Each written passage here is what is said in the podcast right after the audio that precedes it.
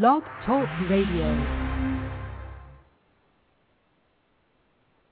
Don't mind if you got something nice to say about me.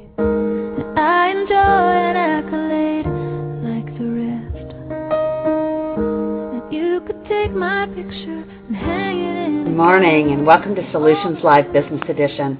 I'm your host, Chicke Fitzgerald, coming to you from Tampa, Florida.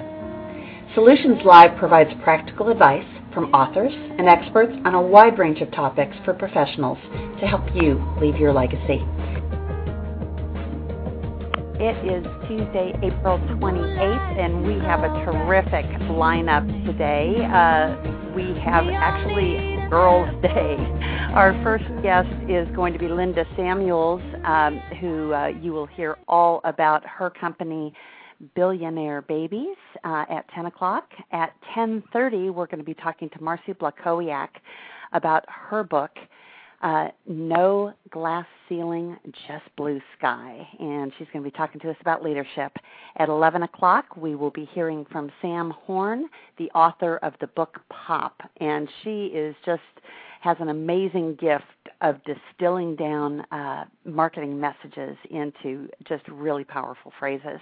And then at 11:30, our show on entrepreneurship, corporate escape artists, we have Tevis Trower joining us. So let me just get my co-host on the air. Good morning, Chris. Good morning, Chicke. How are things in Dallas, Texas this morning? Oh, except for having been woken up really, really bright and early by um Yoshi, which is my German Shepherd, who decided that something was amiss. Everything is wonderful. well, great. Do you still have another dog in your house? yes, we do, but he's nice and calm. oh, good, good, good. Well, uh, I am going to jump right in and get our guest on the air. So hang on just one second. Good morning, Linda. Well, good morning. How are you doing? I am doing awesome. It's a pleasure to be here.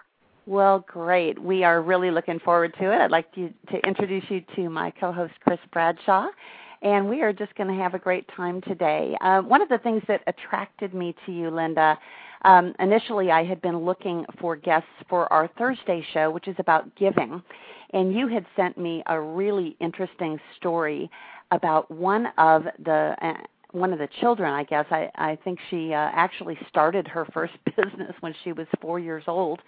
Um, and and that story just intrigued me and then as i started digging into uh, your organization which is called billionaire babies i thought wow we actually need to have this on our innovation show because you clearly have a heart for both innovation and giving and philanthropy and uh, you know you just are in touch with some amazing children so why don't you tell us uh, a bit about your background and a bit about why you started Billionaire Babies. Be happy to do that. Uh, my background is that I was a classroom teacher actually for almost 30 years in a private school system, and oh, I was in the Hall of Fame for Science Educators. I got a presidential award, and I wrote a book called Girls Can Succeed in Science. So I'm all about oh, young really? people succeeding. Yes, um, I Is taught it at still a in print? school. Yes, it is. It definitely is. You can get it right on Amazon. Oh, cool. Yes, it's my it's my life's work. It's about what works and what doesn't for um, for young women in the classroom to empower them, so that they're not afraid of science and actually not afraid to to be whatever Uh-huh. they want to be. Very Uh, cool. Then, yeah, then I went back. I in 2001, I decided it was time to do something else. So I went back to school myself. Um, I got an MBA. So now I've put the two together, and and I've created this entrepreneurial mindset myself. And I thought, my goodness, we we teach a lot of great things in schools. but We don't teach anything about starting your own business and managing your own finances and learning financial wherewithal. Absolutely. So I started working on this. It took me about a year to build the infrastructure. Um, but my passion is to to give kids a different option. Um, we we teach them to get good jobs and we give them a great education, but we don't um, we don't create that mindset um, of independence and of of making your own money. Well, you're absolutely right. And you know, it's so funny, and, and I think I shared with you when we had our first talk. Next Friday, my daughter's um, fifth grade class is going to something called Enterprise Village. Uh, here in the Tampa area, and it's a joint venture between about I don't know 15 or 20 different businesses. So everything from uh, you know the local banks to McDonald's to um, you know real estate companies, and they actually set up a work environment for the kids to come through and they have to apply for a job. Um, my daughter was filling out her job application uh, the other night, and she wanted to apply for the job as as the attorney for the village, and she put as her experience that she was skilled at uh, negotiating uh, problem resolution. And it was Excellent. so funny because a few hours later, she and her brother were arguing about something, and I said, Kira, if you're going to put this on your job application, it has to be true. So you need to go outside and sit down with Sergey and work this through. And it is just so marvelous to watch. So I'm going into their class tomorrow uh, to talk about it. And the kids who filled out the workbook for it um, the top three grades, I'm going to actually interview those kids on the radio show before they go to Enterprise Village about what they think about what it takes to run a business. And then we're going to interview the same kids after to see what they really learned in working all day. So I can see why you're so passionate about this, Linda, because even though this is just a school project for my daughter, oh man, it's energizing me. Well, it really gets at all the things that we want as parents and as teachers for our children about being a good communicator, becoming a leader, thinking independently. Now, for those of us who've done businesses, we know that all of those are skills that that help us in our lives, and uh, and at the same time, we can learn financial wherewithal, which isn't taught in schools. To help help our economy and uh, um, our our bottom line budgets, both personally and professionally. Absolutely. So tell us what the first thing um, that happened with uh, billionaire babies. And first of all, I mean, why why the billionaire goal? I mean, I, I actually love that, but tell us what spurred you to that. I mean, why why not millionaire babies? Well, it was, I guess, two reasons. Uh, first of all, we just bypassed millionaires. We've gone right to billionaires. And billionaire babies was, I've tried out different names, and that was the one that stuck with people. And so um, I think you need to shoot high. I think you need to be, be the best you can be and not limit yourself. So I think that, uh, that that's part of the mindset of creating with the young people I work with. Mm. And Chris, I've been hogging the questions. That's okay. I'm I'm on mute, so as not to bother. Good morning, Linda, and thank you so much for coming. Can you share with us some stories about um, clients or um, how the company has been doing and what exactly you do for them? I'd be happy to do that. Um, a variety of different um, uh, things. I I work some one-on-one, um, especially when I started because I wanted to um, to have the stories and to um, to be able to um, to develop the programs myself. Um, uh, one of the first um, people that I worked with was a little girl named Abigail who was actually four years old. And the thing that's the most important about this is that the young people get to choose their own passion. If it isn't something they're interested in, it doesn't work at all. And she happened to be someone that loved to do art projects. And um, so we after some discussion, um, we came to um, creating gift bags. And um, they're all handmade, and um, she has to get the material. She's got to pay pay back her um, her angel investor, and she sells them on Craigslist, and she sells them on eBay, and she sells them to her friends in the park, and she she keeps learning because she sat out in front of her house one time to sell them like a lemonade stand. She sells them for two dollars a piece and she didn't sell any. People came running by with no money. I don't have any money. I don't have my kids. So afterward, we did an analysis. And she said, you know, here's what I need to do. I need to go to the playground next time, and I need to have parents with kids. They have to want a bag, and they have to have two dollars. So if that isn't marketing from a four-year-old, I don't know what is. It's, wow. it's problem solving. It's figuring it out. We tried one thing and that didn't work, so we'll try another. well, she's made enough money now that she um, has given some of it back. I said, well, what are you going to do with this money? And she said, well, I'm going to buy a bicycle, which she she wanted to do. And um, and then she's given um, some of the money back to the boys and girls who don't have any money. She's given some to the boys and girls clubs in Boston because I'm up in Boston. So um, she's learning everything about management, um, operations, um, about you know when you get a dollar, you have to save part of it, which is a concept that is missing from lots of, of adults' minds as well as children. So, um, but I think the best part actually is um, that she says, I have my own business and it's named after me. Her business is called Abby Bags. that is a great story. Thank you. Wow. And so it's set, but so simple and so true, so straightforward, right? Where are your customers? and how do you get how do you get a call to action? You find them when in the right place at the right time. I mean you know right now we talk about marketing messages of the right product at the right price at the right time in the right place all of those things. So how do you find your customers or your your next abby? Right. Ah, well, I uh, right now I do I do a lot of networking in the Boston area. I go to Girl Scouts and Boy Scouts I go to Rotary clubs, I go to Lions clubs, I go to Junior Achievement, I go to schools. Um, I started locally, um, building on the community and on the people that I know. Um, I I know a lot of people because I was in the schools for years, so that's where I started networking that way.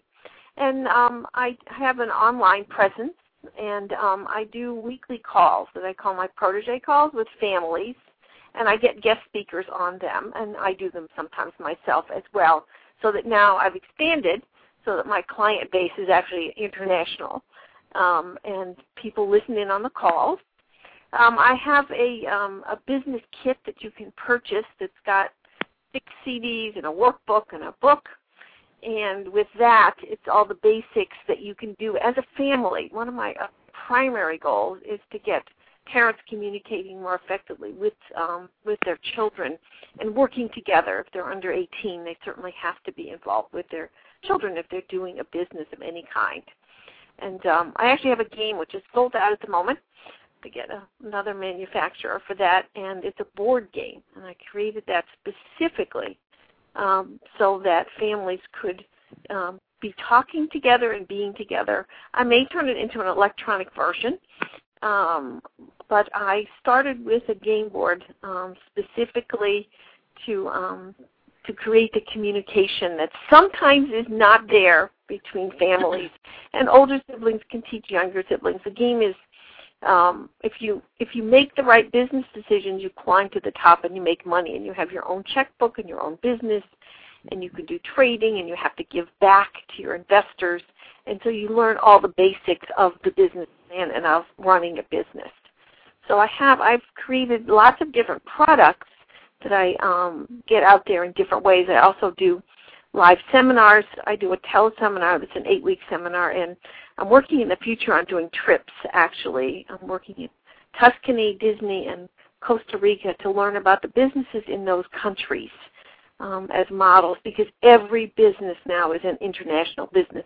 Even if you just put up your website, it can be accessed everywhere in the world. So that's what I'm doing.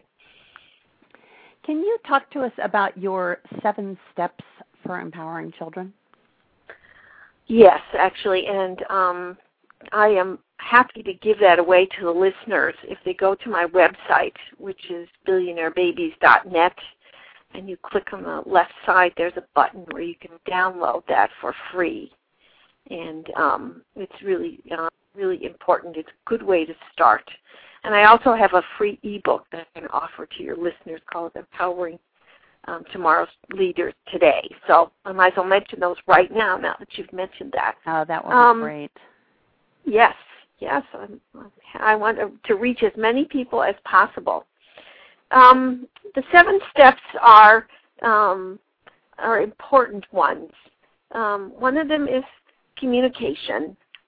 Um, another one, and I go into these in detail, but I'll just mention, you know, Thank sort of what they are now. Um, leadership. um, which is such an important thing. Some people are natural leaders, some people are not, and um, we want to um, to foster that in um, all of our clients. Um, another one is problem solving, and um, that was one of my goals for my own who are grown now was just coping skills because we know those things are going to come along. How do you figure out um, how to get out of whatever situation you're in? And I would always say there's always a solution. Some are more difficult than others. Um, we'll just have to get our heads together and figure this out. So I think that's a very important um, step. Teamwork, um, learning to work with others. We all work together in the world. We are not isolated. And certainly, if you're running a business or, or succeeding in school or wherever, whatever you're doing, you work with team members and you gather people around you that you connect with and that have a similar mindset. Um, social responsibility, I think, is another really important one. Um, I had the occasion, uh, fortunately, to connect with Sir Richard Branson on his island, Necker Island, and um, being the ultimate entrepreneur, and he is as swashbuckling in person as he seems on TV.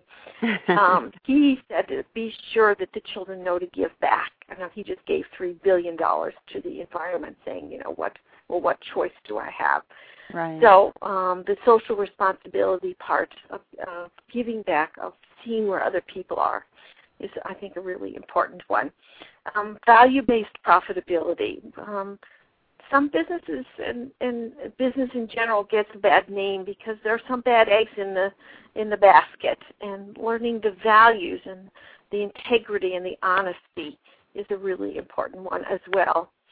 Creating the entrepreneurial mindset is the greatest gift actually because it, it empowers you to be able to deal what with whatever does come along because you can um, can figure out whatever you need um, to solve the problems and to to manage your your business and your life. And then having it is so much fun to run a business. You fail forward fast. You, oh, if this didn't work, well, I'll try this. I'll try that. You never take no for an answer. You're always looking for more people to ask your questions. So um, those are the major steps. Oh, you know, I really love it. And actually, you've uh, you've now just helped me out because I have to go talk to their class tomorrow morning. Okay. Uh, so I am going to share with them your uh, premises, and I am going to hand out your website to uh, the kids to take home to tell their parents about it. Because those who do have uh, a passion for uh, the entrepreneurial side of things versus just you know getting getting good grades and going to college and getting a great job. Um, you know, I mean, I I really want to see those kids fed. So um, I, I absolutely love it. And and I do want to stop and just mention very quickly our sponsor for today, which is the Executive Girlfriends Group. Um, and the Executive Girlfriends Group is uh, a subsidiary company of Solutionz Media Group. And as I had mentioned to you, Linda, I think that our, our members of the Executive Girlfriends Group would love to hear about billionaire babies. And, you know, many of them um, you know are mothers or or grandmothers now and or or if they don't have children they've got you know nieces and nephews that uh i'm sure would love to hear about your programs so just want to well, thank, thank executive you. girlfriends delighted to do that thank you so what have been your biggest obstacles other than just getting the word out have you have you had any scenarios where you've tried to help uh, you know, someone and and uh, you know, it just hasn't gone like you wanted it to? Um, well, let's see. The um, if, once I start to work with young people, I can I can pretty much get them to do what um, what is in their best interest. Now, some kids lose interest, and that is certainly an obstacle. But if they develop a passion, or sometimes they have to change what they want to do, they start off in one direction and it doesn't seem like it's going anywhere, and so then we have to regroup.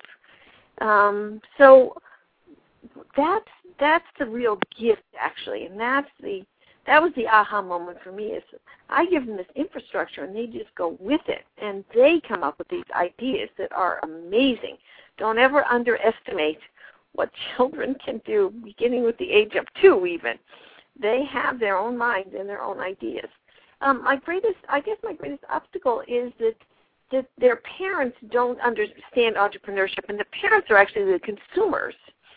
And so they have to buy into it. They have to also get interested. And then I do have parents who want to do their own businesses after that.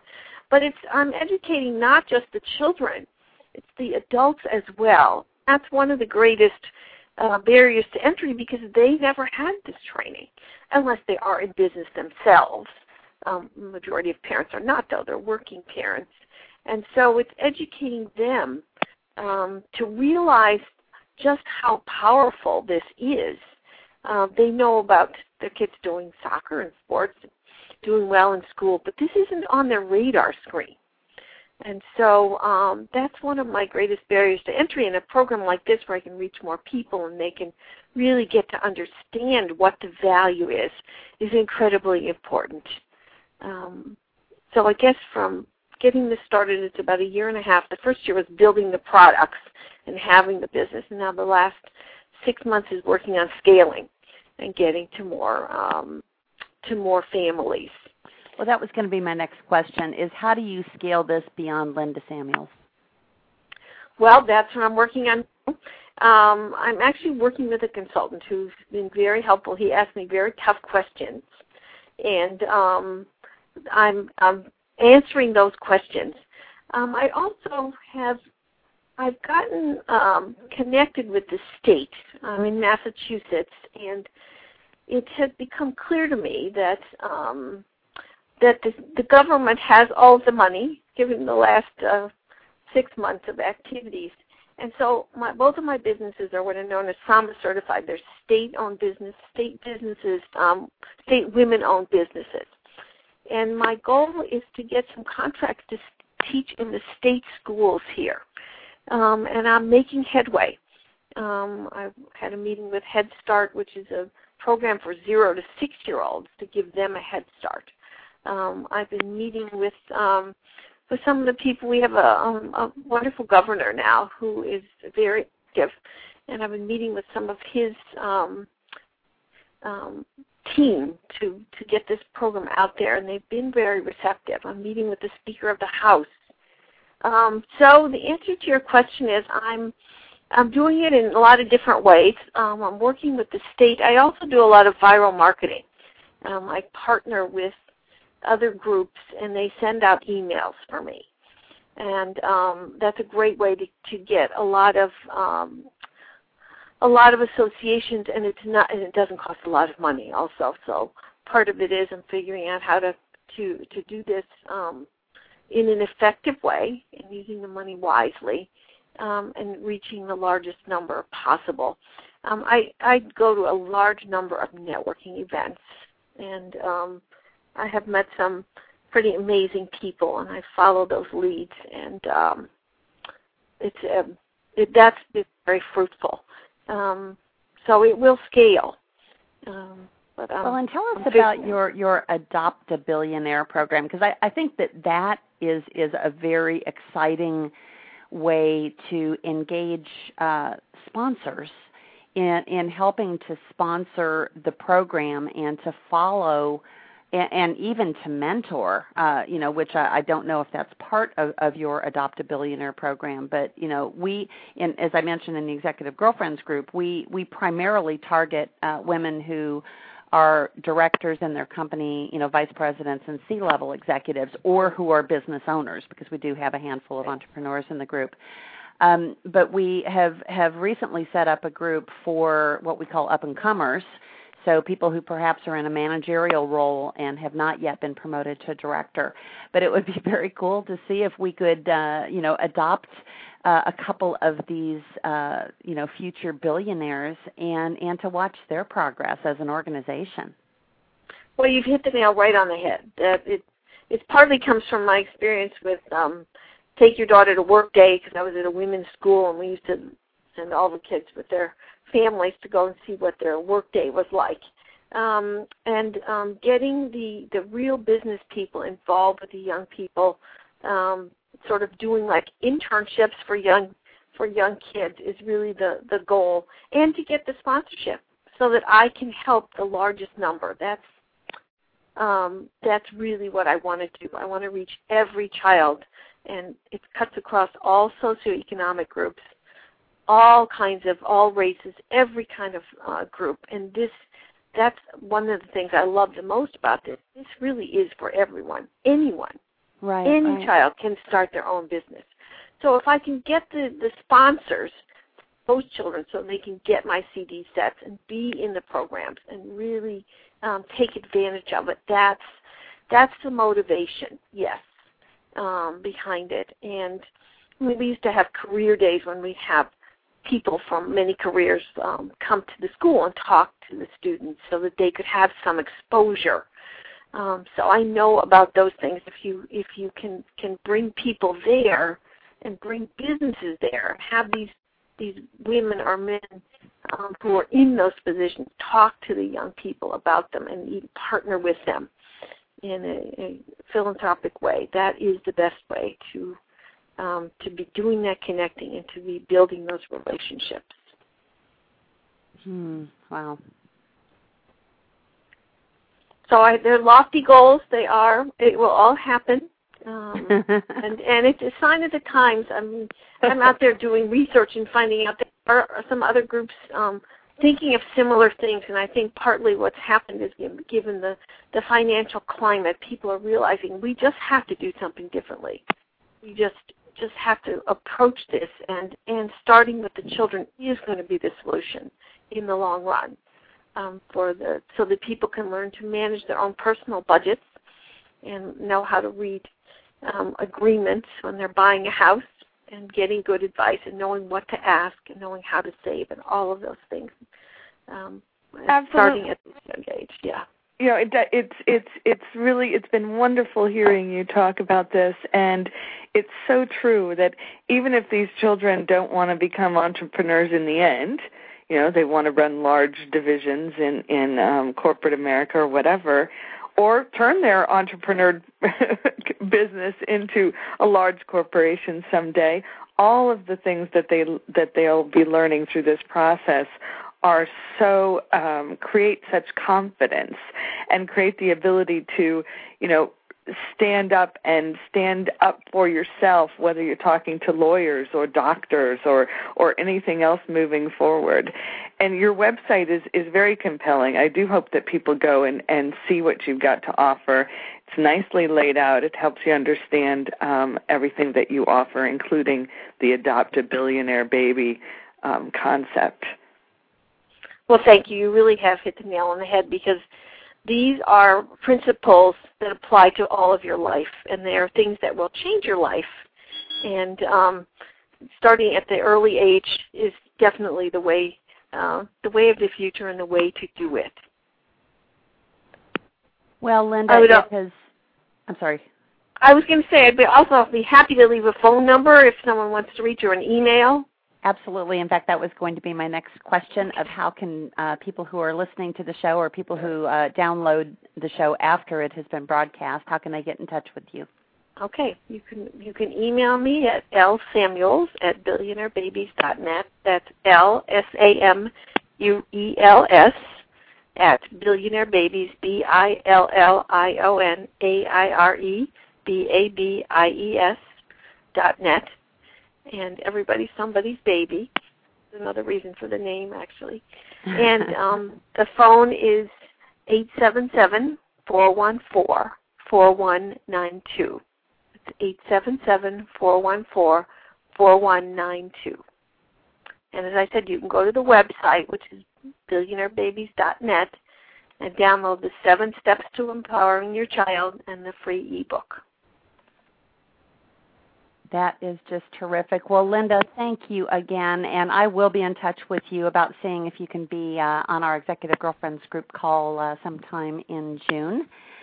Uh, we are already scheduled out uh, through through June for that call, but uh, I'll be back in touch with you. And I just uh, would love to see how I can help move this virally here in the state of Florida. I just am so impressed with what you're doing and uh, uh, would also like to make the introduction between you and the head of this uh, enterprise village uh, here in Pinellas County. Thank you so much. It would be my pleasure.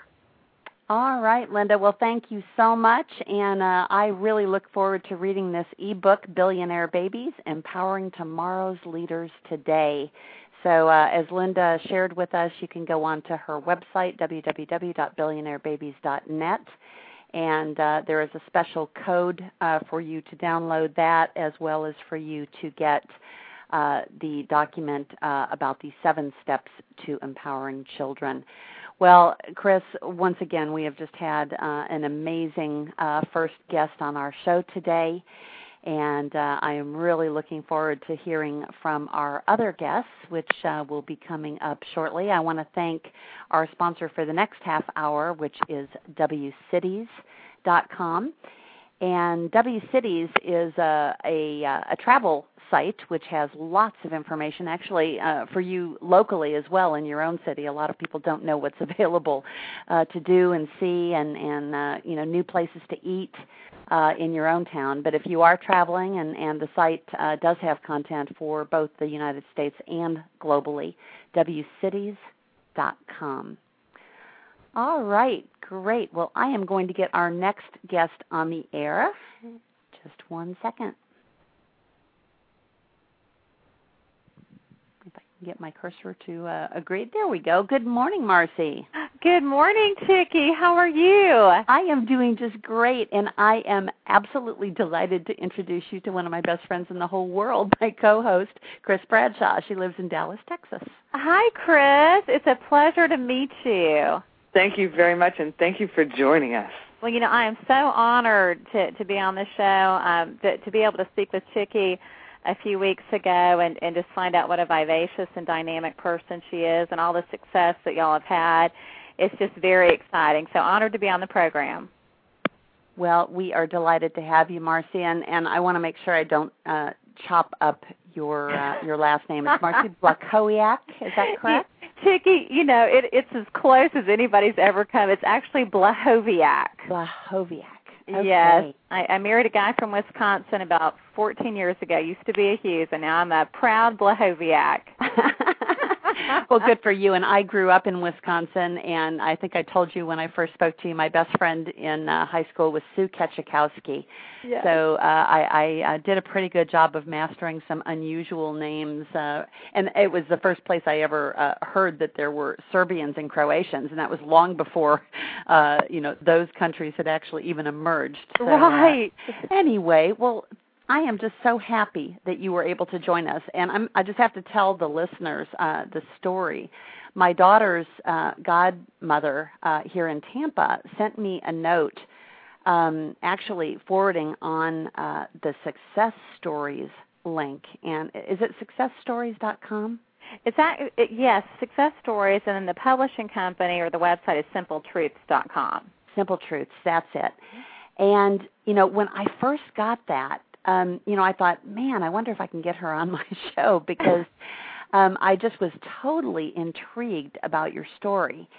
And and so I contacted you, I guess, through Success Stories, and and I'm now trying to get Mac on on the show as well because uh, he has an amazing story too. And and for those of you who who have ever seen those uh, those uh, encouraging posters. They're they're actually beautiful works of art that that companies put up in in their uh, offices about leadership and and uh, you know just really spurring people on. It's it's just exactly what it says, success stories and and uh, just a whole message of encouragement. So we're going to talk a little bit about leadership this morning. And Marcy has a very interesting story, and she is the author uh, of a book, uh, which is I'll let you share the title, but it, it's really about uh, you know breaking through that glass ceiling, and uh, you know I, I suspect that the title has a little bit to do with your past career. So I'm not going to steal your thunder, Marcy. Why don't you tell us a little bit about your story? Oh, absolutely, Chicke. Um, well, basically, the the name of the book is No Glass Ceiling, Just Blue Sky, and it's really about women in leadership and how powerful uh, women are and how powerful they they can become. And uh, my story was, uh, you know, I grew up in a in a very uh, middle income family. Have wonderful, wonderful parents. I think um, when when you have great parents, it's just such a blessing. And uh, my parents will actually be married uh, 44 years in December, and you know, the only time that they argued growing up as a child was typically about money. So I say, you know, money's not everything, but lack of money is. And I don't think women get wrinkles from aging. I think we get wrinkles when we're stressed out about money. And I've been stressed out about money most of my life. So I, I do I have been on that end of the spectrum uh for for many, many years before I got into the field that I'm in now. But basically, I grew up and you know just going through uh, high school and had a little bit of college. wasn't disciplined enough to finish college and just kind of finding myself figuring out what I wanted to do. And uh, worked for my father, who was a tailor at the time, and then got an opportunity to fly with uh, one of the major airlines here in the country and uh flew and and really enjoyed the experience. I was single and it was just a good time to experience uh, the world, and uh, but I was making fifteen thousand three hundred dollars a year, living with five wow. flight attendants in a three bedroom apartment, broke, living paycheck to paycheck, and I could fly for free around the world, but I was still broke when I got there. So that's kind of even more painful when you, when you do that. And so did that and had a great experience with that. You know, I think experiences really shape us to when when we have the right thing come our way, those past experiences can really shape us for uh, recognizing when something comes our way that that will fit us. And so basically, uh, my mother, who was loaning me money every month while I was flying, uh, she said, "Marcy, I want you to take a look at this company," and it was in the financial field and I looked at my mother like she had lost her mind. I said, Mom, who is going to listen to a flight attendant about their money? You know, coffee, tea, or mutual fund, right? And I looked at her like she was crazy. And she looked at me with a grin on her face and she's a very my mom's a very powerful woman. I dedicated my my book to my mother, who's my mentor, and she looked at me and she said, "Marcy, do you want me to continue to loan you money?" And I said, Yes, mom. so that's how I got into the financial field, and that's how I came upon writing this book. And when I started in the financial field, I really didn't know what I was doing, but I was uh, uh, in tune enough to direct people to the experts till I became the expert. And really, Chicke, from there, I met my husband through the company, and from there, it it just transformed into something that you know, once you're not worried about money, you can focus on much more important things. And uh, that's kind of where I'm at now. So, how did you get to the place where uh, you are, are now leading a group uh, within World Financial Group, uh, which is a member of the Aegon Group? Um, did did they have a training program? What what was the opportunity? Uh, basically, it, it was a great training program. program. I was able to start part time uh, with World Financial Group while I was still full time uh, in the airline industry, so that I could, you know, start making some part time money. My goal at that time was not not to leave what I was doing; it was just to supplement my income. Uh, but this is what happened. All of us, I, I wanted to make just an extra five hundred dollars a month. That would have changed my whole world when when you're making fifteen thousand three hundred dollars a year. And and so what happened was they had a great training and mentor program. You know, training's one thing. A lot of people can get trained, but but what I loved about our company was we had a team of people that really walked you through steps of knowing products, knowing services, and then really personal development. I had never been exposed to personal development of of tapes and radio shows and and talk shows and books. And so i started uh the the company really really inoculates their people with you can only grow as far as you're personally developed. And i got exposed to many many great people um that were writing a book or they were on a tape or cd or on the radio. And all of a sudden it it developed a whole new world for me because i think you can only go as far as your thinking will allow you and so really it started one building block at a time and the next thing I knew uh, my second year in this industry, I made over six figure income. Well, I have to tell you, I thought I had died and gone to heaven. I, I didn't, I didn't know what six figures looked like, you know. And well, that changes the family tree. That changes more than just you. Oh, totally, Chicke. And and that's one thing. You know, my mother who started really she was the pioneer in World Financial Group as far as women in that industry. And my mother has changed our whole family tree. She has left a legacy. She has six family members that make family members that make over six figure income wow. because she had the courage to to pioneer something, you know, pioneer and to look. And she had tried many many things. And I think what I gleaned from when you talked about training and and how did we uh, reach the level of success, it's because you know I think you've got to have courage. A lot of people they learn and they read things, but sometimes they're really scared to act. And I will never forget defining moments where my mother pushed me. She wasn't there, and she pushed me to do something that I'd seen a thousand times with her, and I had to do it by myself. And you've got that one little voice saying, don't do it, don't do it, don't do it. You don't need to do this. Keep doing what you're doing. And then you've got that small little voice going, well, what if? What if I can do it? And I had to break through some of those really scary moments and that allowed me to move to the next level. Wow. Well, I want to read uh, just the um, uh, description of your book, which is on the Successories uh, website. It says this inspirational gift book is a blueprint for any woman's success as a manager or entrepreneur. Marcy has built a successful team of thousands by using this secret weapon hire more women and treat them like family. Uh, and and this book is is written as a, a motivational gift book. It, it actually has a beautiful cover, and that that is in keeping with what Successories uh, does in, in their their packaging of things. Tell us how you got linked up with Mac. Sure. Um, well, I have to tell you, and it, those of you, and I'm, I'm so excited about you and Mac talking and him, you know, becoming a part of of your broadcast. Uh, Mac Anderson is is just he's the most down to earth, one of the most wonderful people you'll ever meet. Um, he he really, when you meet him, you'll know what I'm talking about. But one thing about Mac, uh, Mac is the one that had the company, like you spoke of, Chicky, called Successories. And that was a big, big company with, again, the beautiful posters with the beautiful inspirational messages underneath. And he sold that company a few years ago and started a publishing company called Simple Truths and it's simpletruths.com. And basically, Mac was a speaker at one of the World Financial Group events. And Mac and I got a chance to meet. This was initially when he was just starting his company.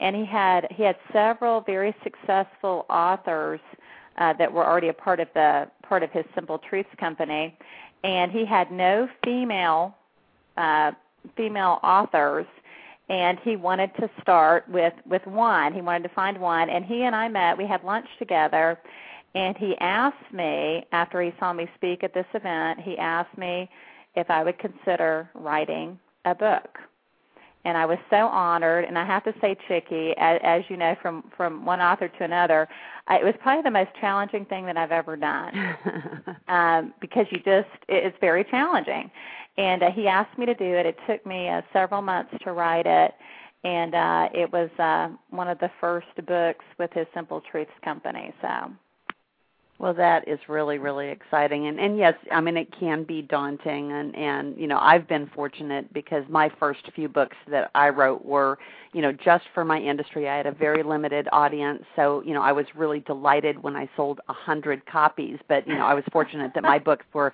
eight hundred and and fourteen hundred dollars. Right. so you know I, I didn't have to go for the volume, and um, uh, in fact last night I was just doing the final editing on my chapter uh, of the book uh, Bootstrap Business, which is coming out hopefully in June. Um, I, I'm just doing the final proofs of my chapter, and I, I have the good fortune to be. Um, showcased with three top, you know, New York Times best-selling authors, and you know, my picture gets to be on the cover with the three of them, which is, uh, you know, just just amazing because you know I used to walk into bookstores, and you know, I mean, I've got I don't know how many books I've got inside of me, but um, you know, I'm one of those people that every time I walk in the bookstore, you know, that little voice is like, and how do you think you'd be able to stand out from all of these books? Right. And and how are you ever going to do that? When when I know, you know, I know my writing skills, I know my talents, um, and I know that I, I've got just so many burning messages I want to share with people. And you know, the radio show's been a great way to do that. And and you know, I think one of the things I hear from you is is just that you really are empowering women to believe in themselves and and to do that encouragement and it's so interesting. And and marcy i think i had shared with you that I, I went to a women's retreat this last weekend and it's one that i serve on you know twice a year. It's in in the spring and in the fall. And you know it's so amazing. There there were 36 women there. And you know of those 36 you know easily 30 of them are are really very very attractive women. People that if you passed you know on the street you would say oh wow she's got it all together. You know dresses nice is is you know pretty you know most of the time has great hair days you know and, and then there were the handful you know that that perhaps struggled with their looks or their weight. Um but universally they all shared that you know they had just been pounded down for years and years that they couldn't do whatever it was. And i mean you know may, maybe some had an aspiration to sing and were told that they couldn't carry a tune or whatever. But the breakthroughs that we saw just this weekend of encouraging these women that they can be whatever that they want to be and and mm-hmm. that you know i mean their creator gave them that right. Yes. and you know what i love is in the title of your book you know i mean no glass ceiling which is you know typically a corporate uh you know thought. But it it seems to me that your book does apply whether you're in a corporate environment with a glass ceiling or whether you're an entrepreneur with an idea. And i don't know if you caught any of our previous show but we were just interviewing a woman who had been a teacher for many years and in fact a science teacher an award winning science teacher and um, she has created a company called Billionaire Babies, and she wrote a book called Girls Can Succeed in Science. And I can't wait to get that book and just share it with my daughter's uh, fifth grade science teacher, because you know I think it there there is just such a need for inspiration.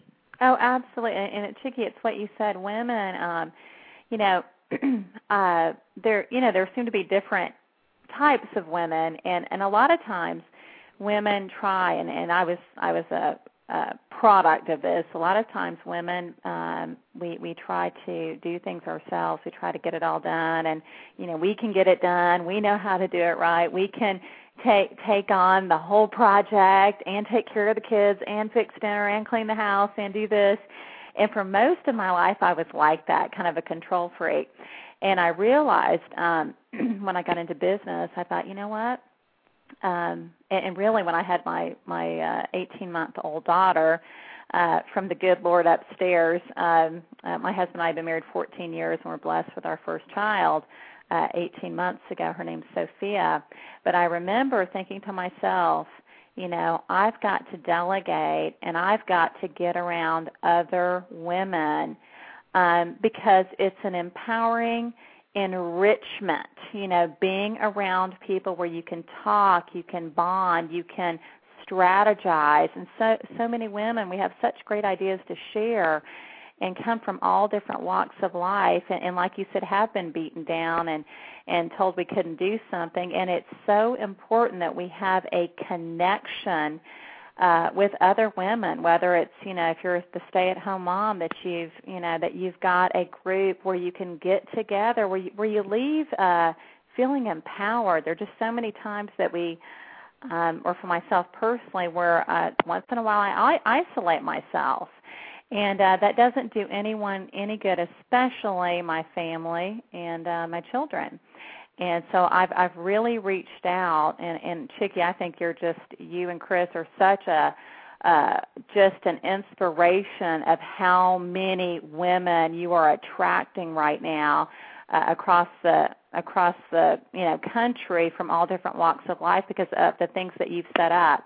And I've made sure that I take the time for myself to do that. I think we as women sometimes we we try to do everything and we might get it all done, but at the end of the day, we don't have much left.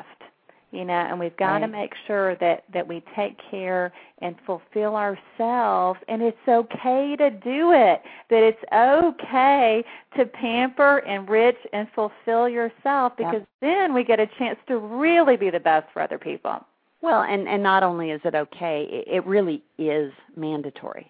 Yes. And and that's you know it was so funny because again you know on on this particular weekend it's it's a four day uh, you know kind of experience that that these women go through and and universally on the first night you know they they just are are they just don't believe that they should be taking the time away and and everybody is consumed at at what they should be doing mm-hmm. and and uh you know the whole way that, that this particular weekend is constructed is is just to take them through you know dumping that you know that that set of guilts that that we just live with that if we are doing anything for ourselves that you know we must be slighting someone else. Exactly. Instead of seeing that we are actually equipping ourselves to be the best wives the best mothers if we do have children and and the best friends. Because i mean you can be a better friend to somebody if you're you know if you are allowing yourself that time and i mean chris and i have, have seen that in spades with with the executive girlfriends group that that we uh, are a part of and you know giving women a, an outlet every friday afternoon uh, you know, just to talk to people who have have similar challenges and and to not feel alone. Which, yes. um, you know, well, I, I actually think that men have have some of those same needs, but it's just so hard for them to carve out a place where they can safely do that. Yeah. You know, they may have one best friend that they can actually talk uh, to and, and be themselves with, or or maybe they're fortunate enough to have that relationship with their wives, and I know many men do.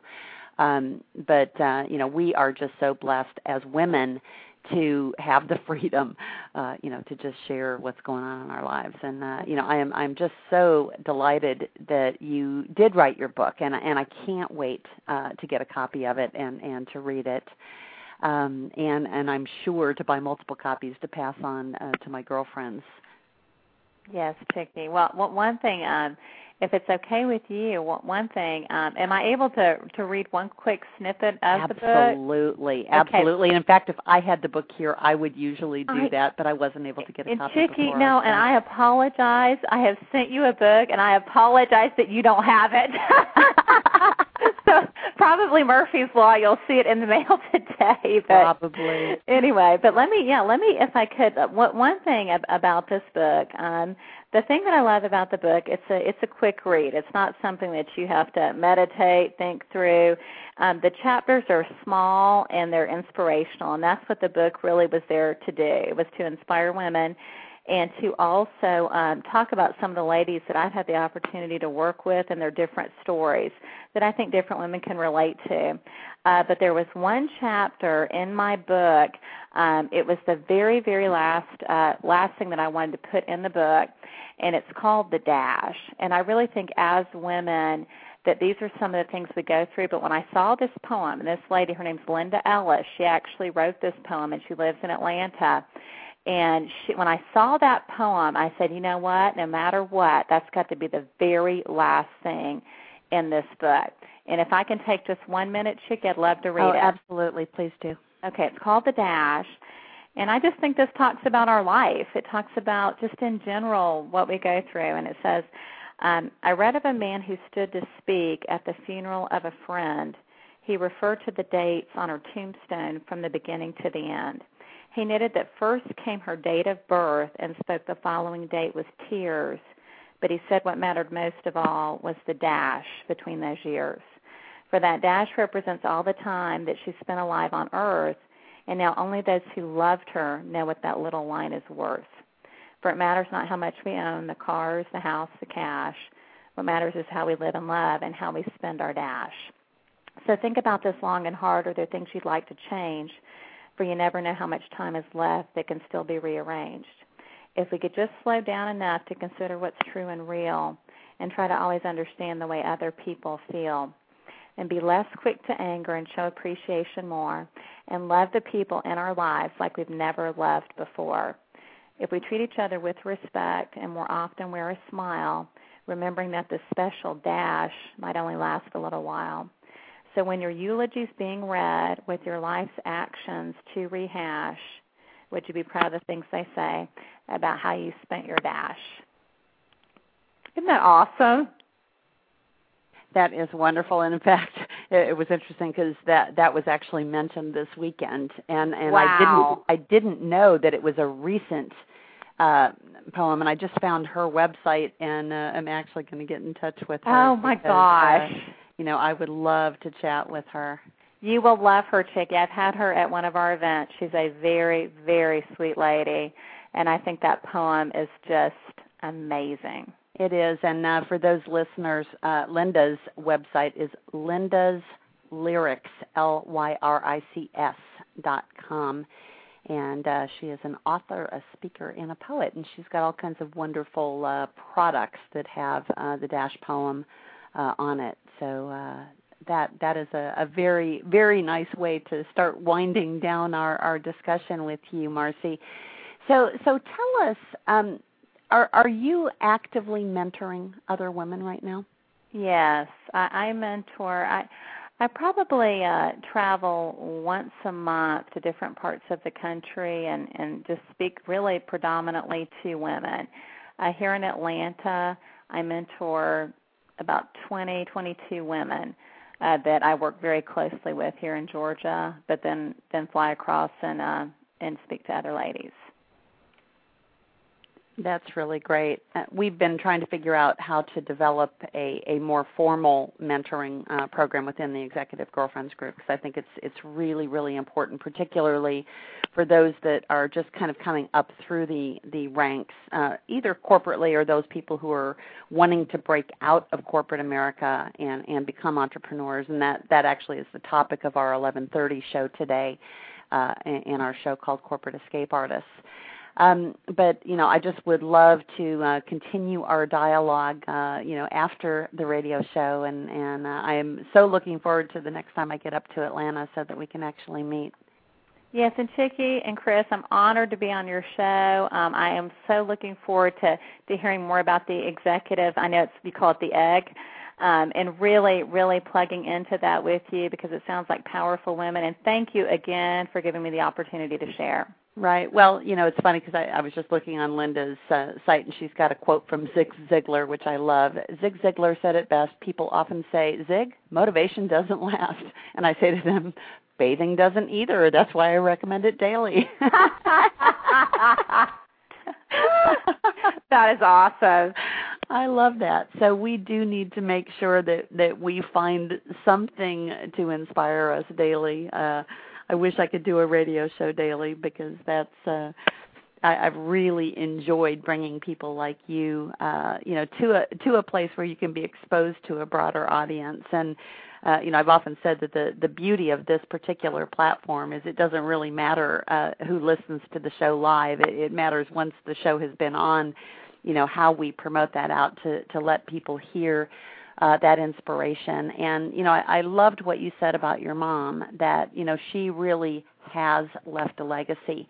And I think sometimes we look at people who have created a real legacy and, and we think that that's somehow specially reserved for special people instead of realizing that every single one of us um, has the power to create a legacy and you know and it's different for each one of us uh, chris and i have interviewed people uh, you know all the way from from scientists who you know create you know just amazing uh, new technology and you know who are leave, leaving a legacy for people through making life easier uh, you know through people who have left an inspirational legacy and it's just very very cool it is very cool and chicke i tell you what i i look at what what you're doing and what chris is doing and uh I, I really thank you for what y'all are doing. It's it's really um, a great pleasure to really get to know you. So Thanks for being who you are.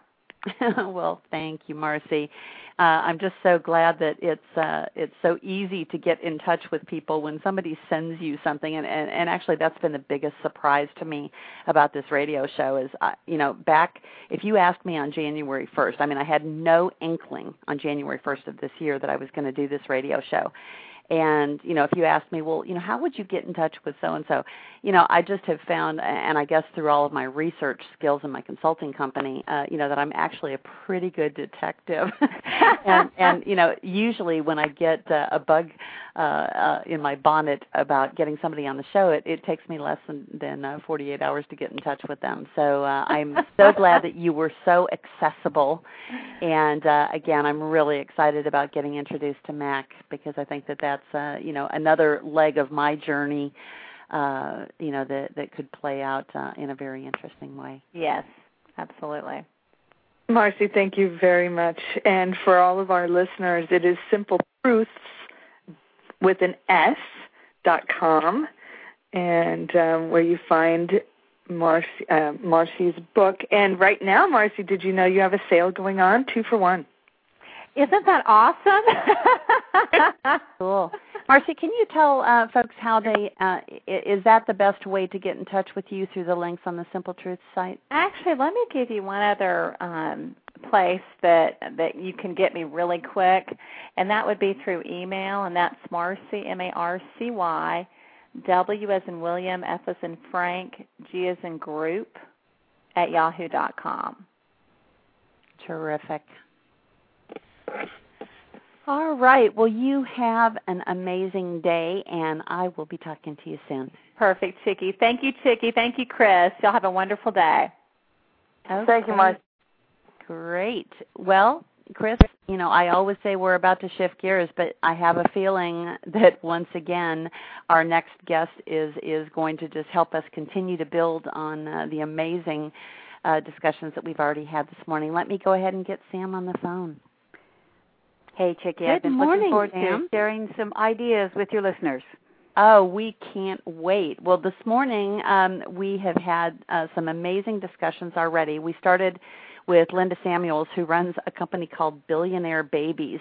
And I have a feeling that she fits in your pop methodology because it's great alliteration, it is uh, intriguing.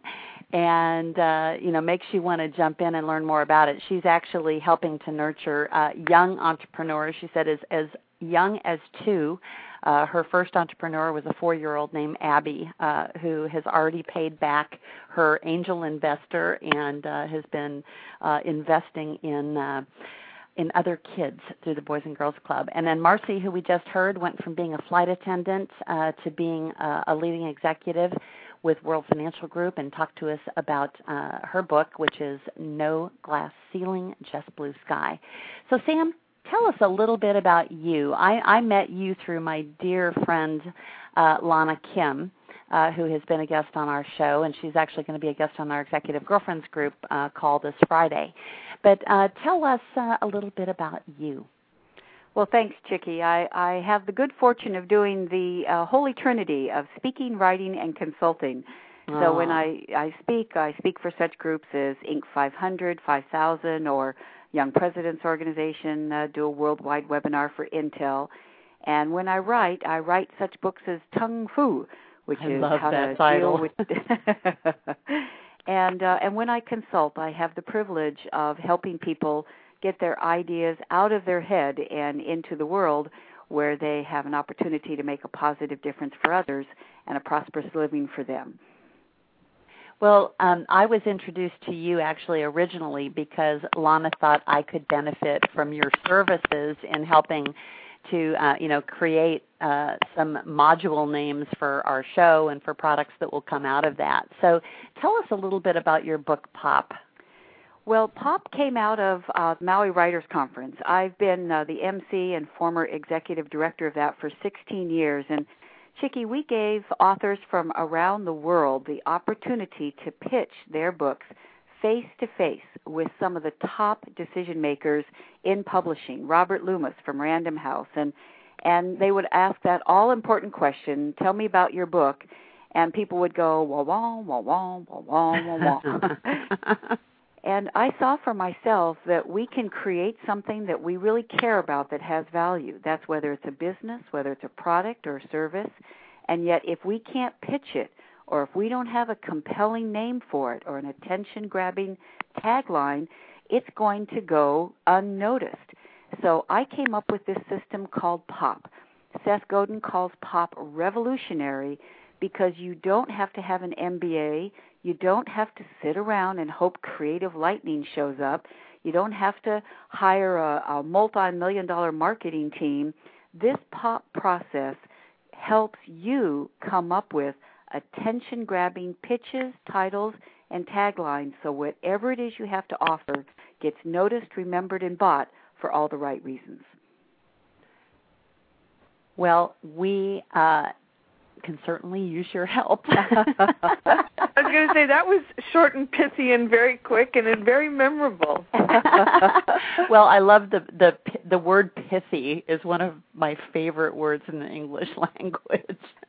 You know, it's interesting, Chicke, because POP stands for purposeful. O O is original, and P is for pithy. You know, the comedian Jonathan Winters said, "I have a photographic memory. I just haven't developed it yet."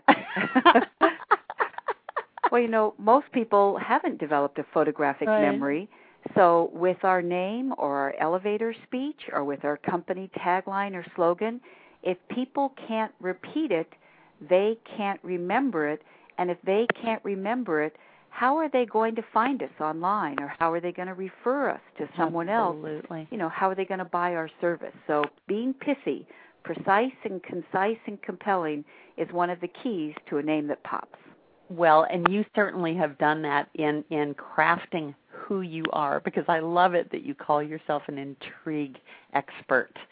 And what a perfect name to pique the interest of people to dig further, to buy your book, to listen to your, uh, you know, your online uh, clips that you have on your website, and you know, hopefully to hire you as a speaker or a consultant. So it works. It works, Sam. You know, Chicke, that's good news. In fact, for all of our listeners, they can be intriguing too. And you know what? You can test anytime you want for free whether you have an intriguing business name or whether you have an intriguing elevator speech. You know how you do it? Just tell people your business name or tell them your campaign slogan or or give them your elevator speech and watch their eyebrows. Cuz see if their eyebrows knit or furrow, it means they didn't get it. And if they didn't get it, we won't get it. Because if people are confused, they won't ask for clarifying communication, which means that they're going to, you know, leave that Chamber of Commerce meeting not having any idea what it is we have to offer. Or they're going to finish that article and they won't even remember it 30 seconds later. We want the eyebrows to go up because when we give people our business name or our elevator speech or our slogan, if their eyebrows go up, it means they're curious. It means they're intrigued and engaged. They may even say, Tell me more. Now we have our foot in their mental door. Well, the thing I loved, uh, and I listened to your your little clip last night on your website, and one of the things that really stuck in my head is that you encouraged people to think of a question that you can ask someone uh, you know about their business. Can you tell us about that concept? Because that, that I thought was very very powerful. I'm so glad you brought that up, Chicke. Is because you know we all give ele- elevator speeches every single day. I mean, when we go to the Bark Park, people say, "What do you do?" When we go to the gym, people say, "What do you do?"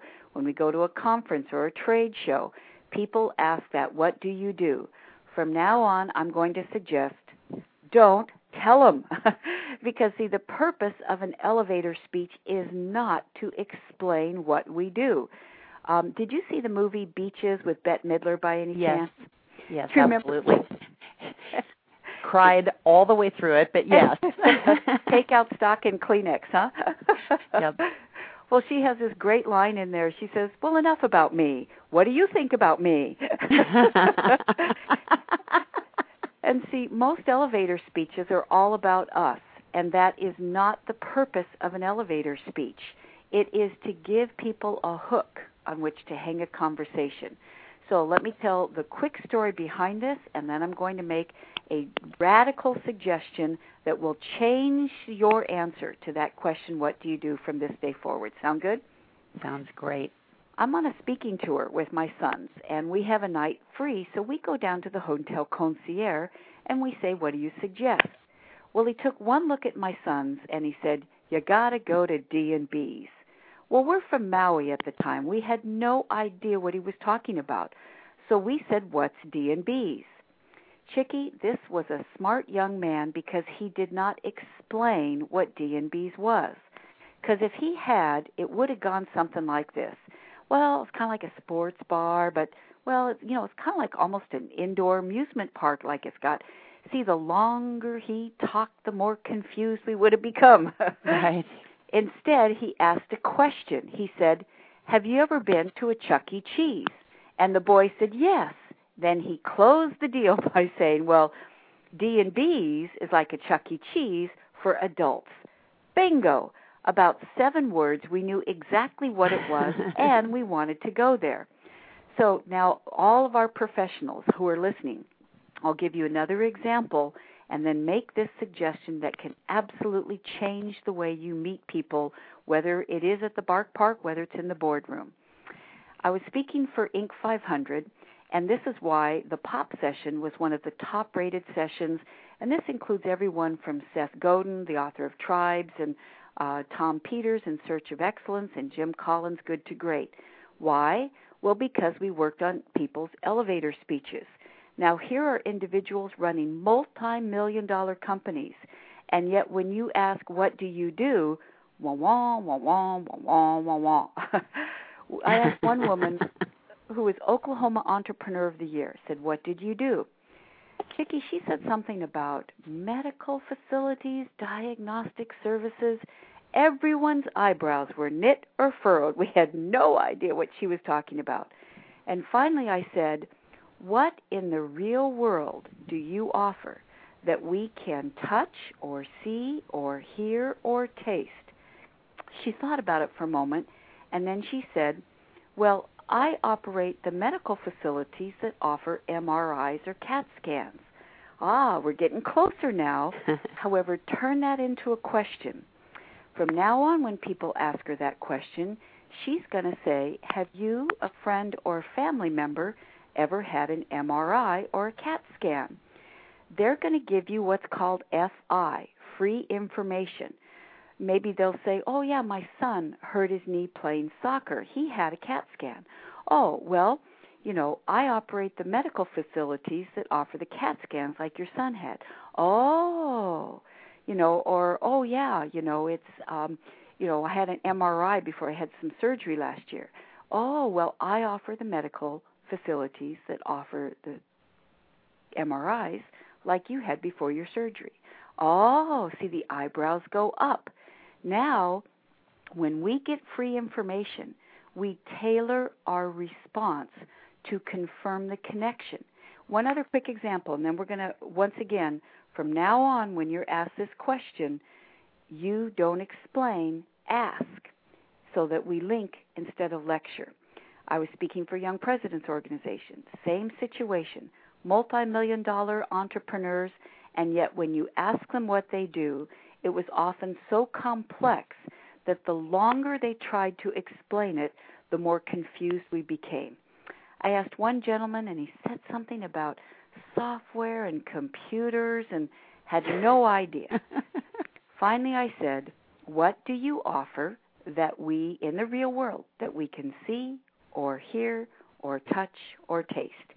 He said, Well, I make the software that makes it safe for you to buy things online. Bingo! now, see, that's much clearer. Now, turn it into a question. Do, have you, a friend, or family member ever bought anything online? Oh, yeah, my daughter's on eBay all the time. Well, I make the software that makes it safe for your daughter to buy things on eBay. Oh, and we're off to a meaningful conversation. We just go fast forward through that meaningless chit chat and we get to something that that person cares about and now we're off to hopefully turning that stranger into a client or to a friend or to our word of mouth advertiser. Yeah, I was going to say we uh, we interviewed a few weeks ago uh, Andrea Sittig Rolf, who who talks about turning folks into ambassadors, mm-hmm. and what a powerful tool Pop would be, you know, coupled with with some of the things that she has has put together as well. I mean that that's just really empowering, Sam. And and I've got to tell you, I mean I was laughing as you were talking about that because uh, uh over the course of the last two and a half years, I I had. uh both with my own money and, and my husband's money and and uh, investors' money, built a technology company. And I can't tell you how many times you know we sat with investors or different folks and you know, couldn't cut through all that clutter. And, you know, how empowering would it have been just to say, when you were a kid, did you ever take a road trip? And did you watch your dad unfold the maps and do the planning on the dining room table? And, you know, and, and taking them through that rather than saying that we had built this incredible technology for road trip planning, you know. Boy, Chicke, see, isn't it amazing the dramatic difference? This really is pop is communication that connects it's mm. putting ourselves in the mind of our customers and asking what's meaningful to them, what do they care about, and how can I package what it is I have to say in a way that gets their eyebrows up so they actually want to know more about what it is we have to offer. In fact, you just said something really important. Um, did you see the movie Pretty Woman by any chance? Yes. Well, uh, that movie was directed by Garry Marshall. And Garry Marshall came to the Maui Writers Conference and he said something, and I remember it as if he said it this morning because it's had a huge impact on all of the pop consulting and the speaking that I do around the world. He said, Hollywood directors can predict when their movie will make money. And it's when people walk out of the theater repeating something they heard word for word. Because, see, if you walk out of a theater saying, Make my day, or I'll be back, or, or Show me Welcome to Hollywood, what's your dream? That's exactly right. See, now you may have seen that movie years ago, yet you're still talking about it. Right. And Bonnie Raitt said, Let's give them something to talk about. Right. so I'm asking everyone listening do you have a money phrase? Do you have something people repeat word for word after they read your website or after they read your blog post or after they hear your elevator speech? Because if they do, then as your other guest said, they're becoming your ambassadors or your word of mouth advertisers. And I have three steps that anyone can use to create a money phrase. Want to hear it? Absolutely. Oh no, please, Sam, don't say it. Oh, no, some other time. okay, so I hope everyone has has paper in front of them because see, this isn't just cutesy or cheesy. This is coming up with a phrase that has the power to turn something generic into genius to take you from bankrupt to brilliant, to take you from passe to profitable. So, ready? Absolutely. A, A is for alliterative. And Chicke, you already referred to this. However, let's think about the power of this in marketing. If I say these words, bed, toilet, and shower, if I say Dunkin' croissants, if I say best purchase, uh, kind of clunky, huh? Right. Now let's make them alliterative. Best Buy, Dunkin' Donuts, Bed Bath and Beyond, Dirt Devil. See, when you make something alliterative, it makes it instantly eloquent, it makes your language lyrical. And the power of giving your product an alliterative name is role modeled by Jay Sorensen. Uh, do you drink coffee or tea by any chance, Chicke? Uh, way too much coffee. well, have you ever burned your fingers on one of those really hot cups of coffee at Starbucks? Yes. Do you know those cardboard insulating sleeves that you put around the coffee so you don't burn your fingers? Mhm. See, now for all of our entrepreneurs listening, it would be hard to build a business around a cardboard insulating sleeve. Because see, you know, it's it's tough to remember that name. You can't repeat it. If you can't repeat it, you didn't get it. So Jay Sorensen saw a marketing opportunity. He used a pop technique and he called that Java Jacket. That is now a multi million dollar business. Jay says that customers who meant to call his competitors call him instead because, see, they can't remember the other guy's name. They remember his name. Java Jacket keeps him top of mind for his customers, which means money in his pocket in his bank account. So A is for alliterative. Now we're talking about an airtight sound bite that becomes a money phrase. So A is for alliterative, and I is for inflection and iambic meter. If you put it in a beat, you make it easy to repeat. Put it in a beat, you make it easy to repeat. If I said, I can't believe I ate the whole thing. Hey, hey, now see, it could have been years since you heard that slogan, yet it was on the tip of your tongue and the top of your mind because they put it in a beat that made it easy to repeat. Takes a licking and keeps on licking. There you go. now, also, there was a very famous broadcaster who died a few weeks ago, and yet he turned common words into his signature slogan. I'm going to say these common words, and I bet you'll both be able to tell me who this was. He said, and now, pause, pause, pause. The rest of the story. Da da da da. And who was that? I never can remember his name though. Paul Harvey. Paul Harvey. That's right.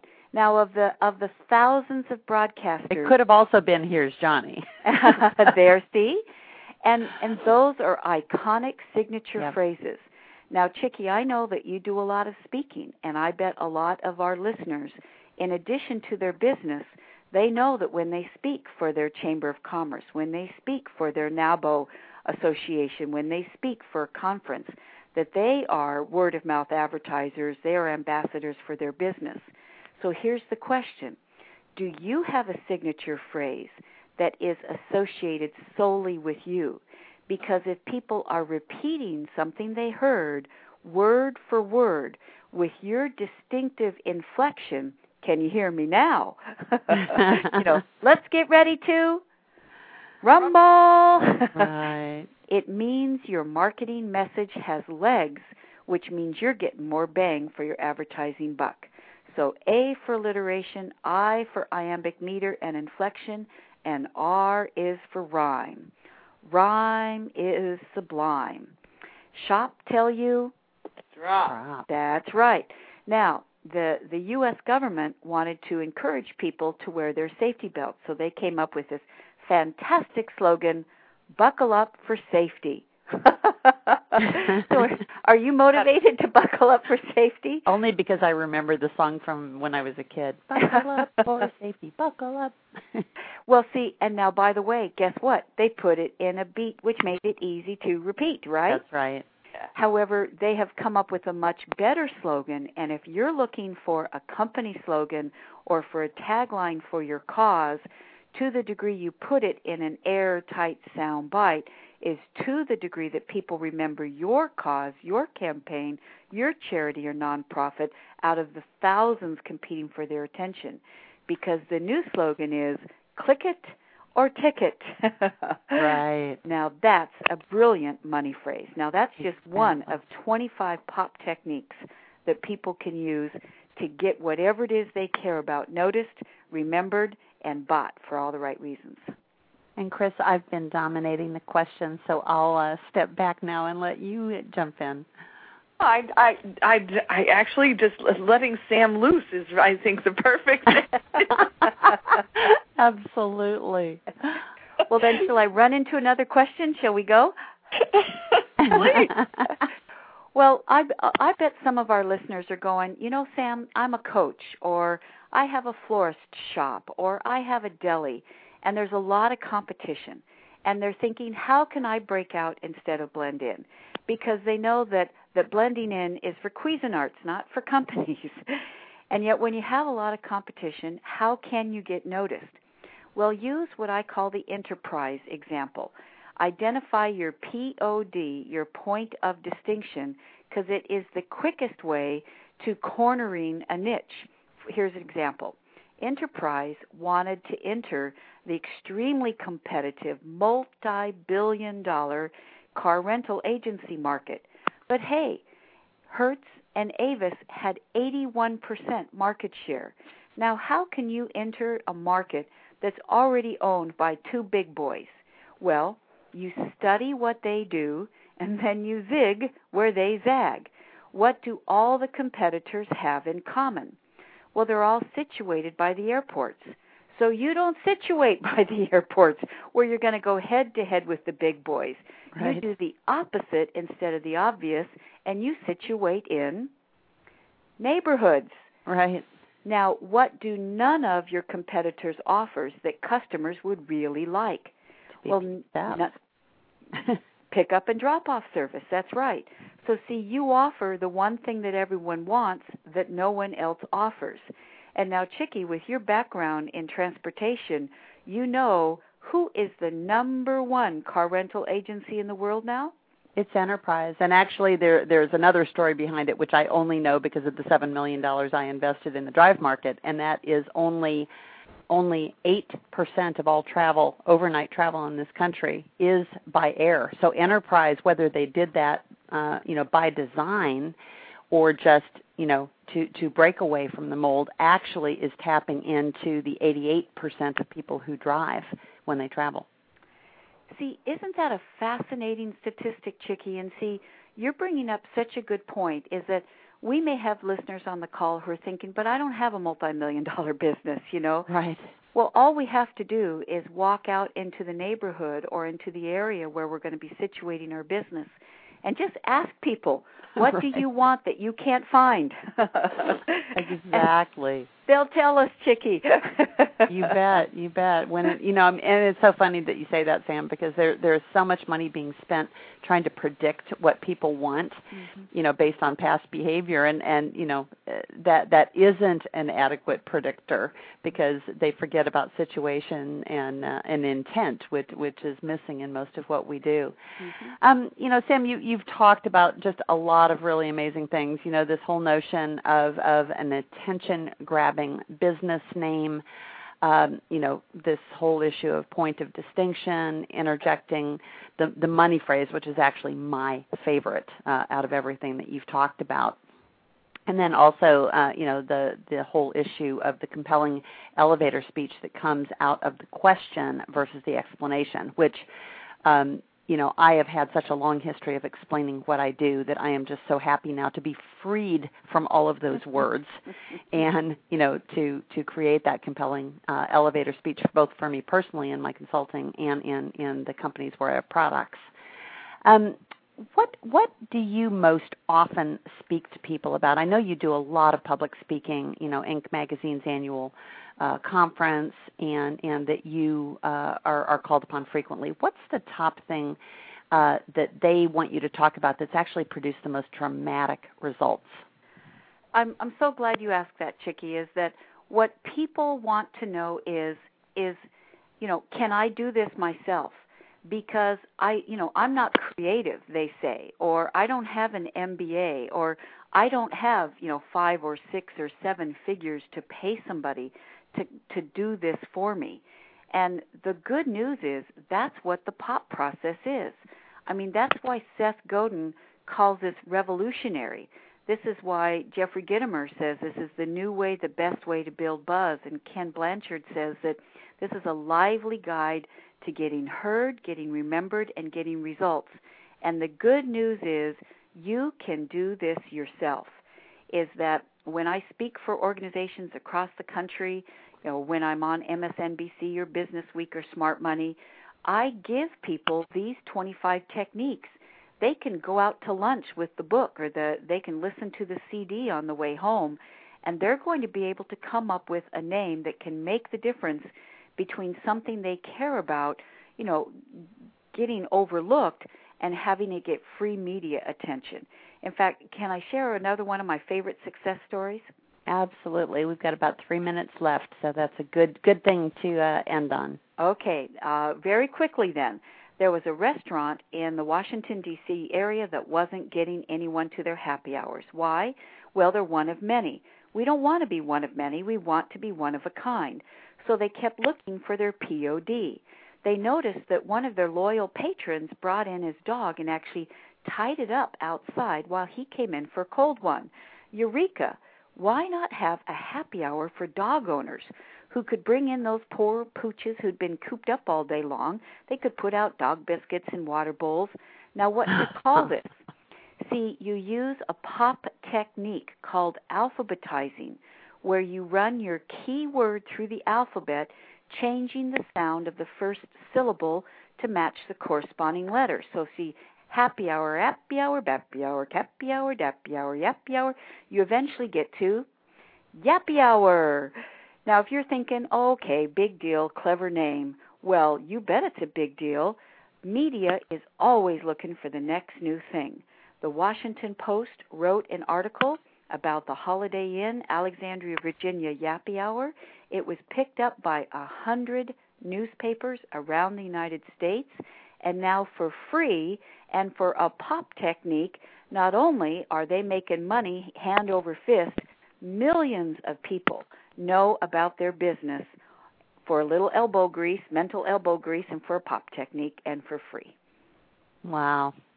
That is very, very cool. Well, Sam, uh, as we are closing, can you tell folks where they can find out more about POP? And I believe that you're also offering our listeners a specially discounted package. So, can you tell us about that? You bet I am. They're welcome to go to my website. It's very easy to remember. It's samhornpop.com. So it's S A M H O R N P O P, samhornpop.com. And on there, there's some video clips, there's some free articles, there's information about that uh, special on my pop book and CD with all of these techniques that they can use immediately.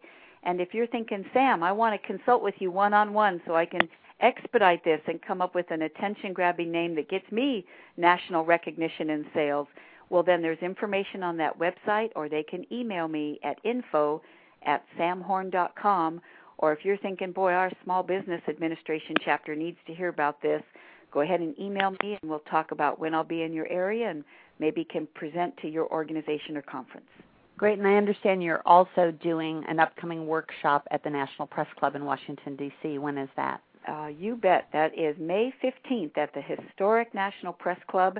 Uh, we will be inspired by all of the genius minds that have graced the halls of the National Press Club it's from 9 to 4 that day. You have the privilege of immersing yourself in your priority project. And believe me, we'll be popping out all over with the very smart people who've already signed up.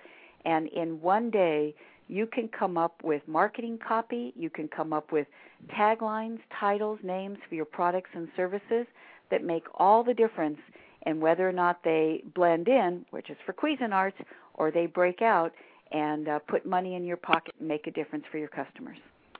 Well, Sam, thank you so much, and I am uh, definitely going to be in touch with you uh, to follow up on on all of my personal needs to pop. Thank you so much, and and Chris and Chicke, I've enjoyed having a chance to share these pop techniques, and I hope that your listeners are able to uh, run with some of these ideas and uh, come up something that really helps their cause or company or creation uh, get noticed for all the right reasons. Great. Sam, thank you. You're welcome. Okay, take care. Bye for now. All right, great. And now I'm going to bring on my other co host of the show. And I'll be leaving you, so have a wonderful half hour. All right, Chris. Take care, and I will see you on Thursday. Bye. Okay, and uh, Pamela, do I have you on the phone? I am here. How are you today? Great, great. Let me get our guest on, and I will let you jump right into the introductions. Excellent. Okay, good morning. Good morning. Pamela, can I get you to introduce our guest this morning?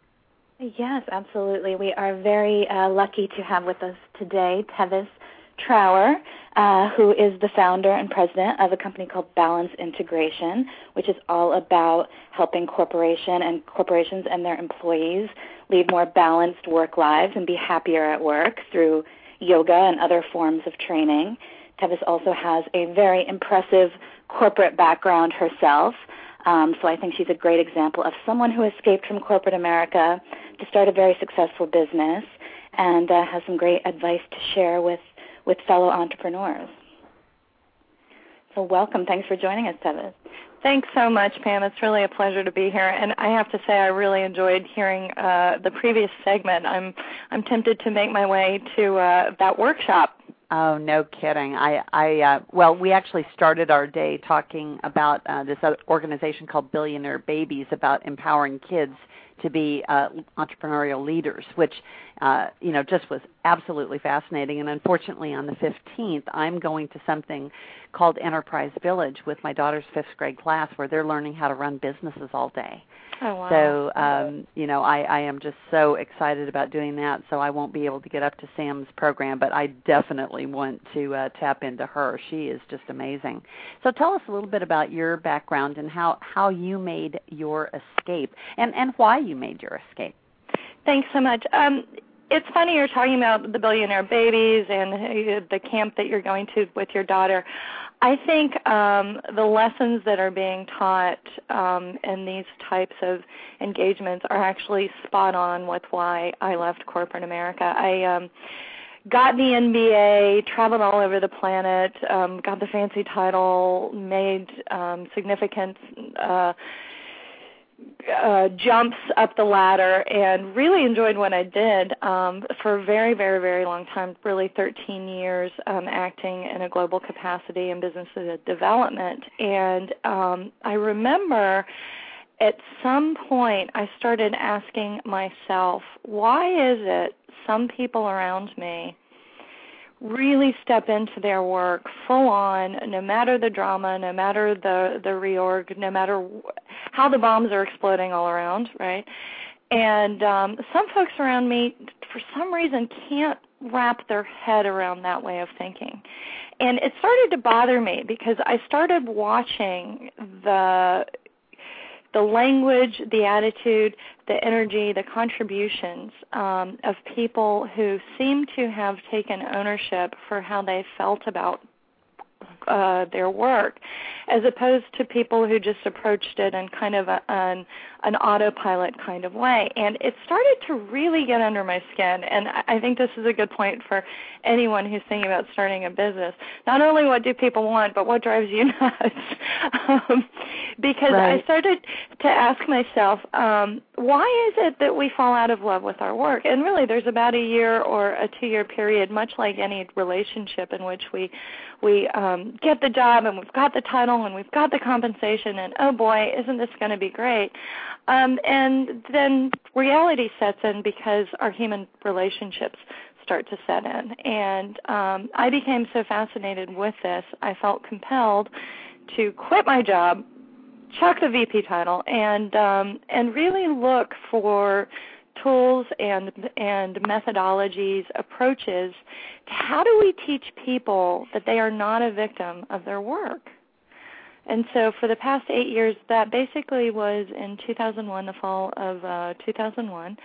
And ever since then, I've been going into corporations ranging from Yahoo to Google to Morgan Stanley to uh, uh, Chanel uh, to Disney, um, looking at how do employees go to work every day and how do we empower them to adopt the most productive mindset, not just for the benefit of the company, but also for their own well being and quality of life. And so, a lot of people that I talk to these days think that this idea of work life balance is a myth. Now, you obviously dispute that idea. Um, can you talk a little bit about that? Well, I've got to tell you, I actually think it's a myth too, and I think it's I think it's I think it's a misnamed phrase. It's a miscued phrase um, that that came to exist um, basically because we didn't have a way to talk about happiness. mm, yeah, it's yeah. So, so so so think about it. When we talk about happiness at work or um, or life satisfaction, um, there's hard to there there's a hard connection um, that begs to be made between the quality of our experience and actually what we're doing. Um, so around the time that that that we get very, very, very entrenched in work and we begin to see the hours creep, we start to think that our happiness is being sacrificed because of how many hours we work. Mm-hmm. And um, so we begin to see life and work as somehow being separate, right? I.e., if I'm working, I'm not living. Well, that's not really true as far as I know, Pam and Chicke, both of you are still breathing and your hearts are beating and you're thinking and like like you're still a life form while you're at work today, correct? Right. so, so so the question um is actually, and please forgive the ambient noise of New York City behind me. I have to say that's one of the accoutrements okay. of my small office, but um, but the question is more appropriately not work life balance, but how connected are we to all the various activities that we engage in throughout the course of our days? Does, um, you could just as easily speak to um, a harried mom who feels completely burnt out by um, by caring for her kids, or or uh, people who feel um,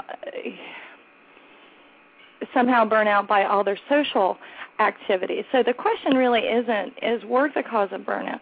The question is how do we cultivate a connection to our own sense of well-being no matter what we commit to and just how much time and energy it demands of us.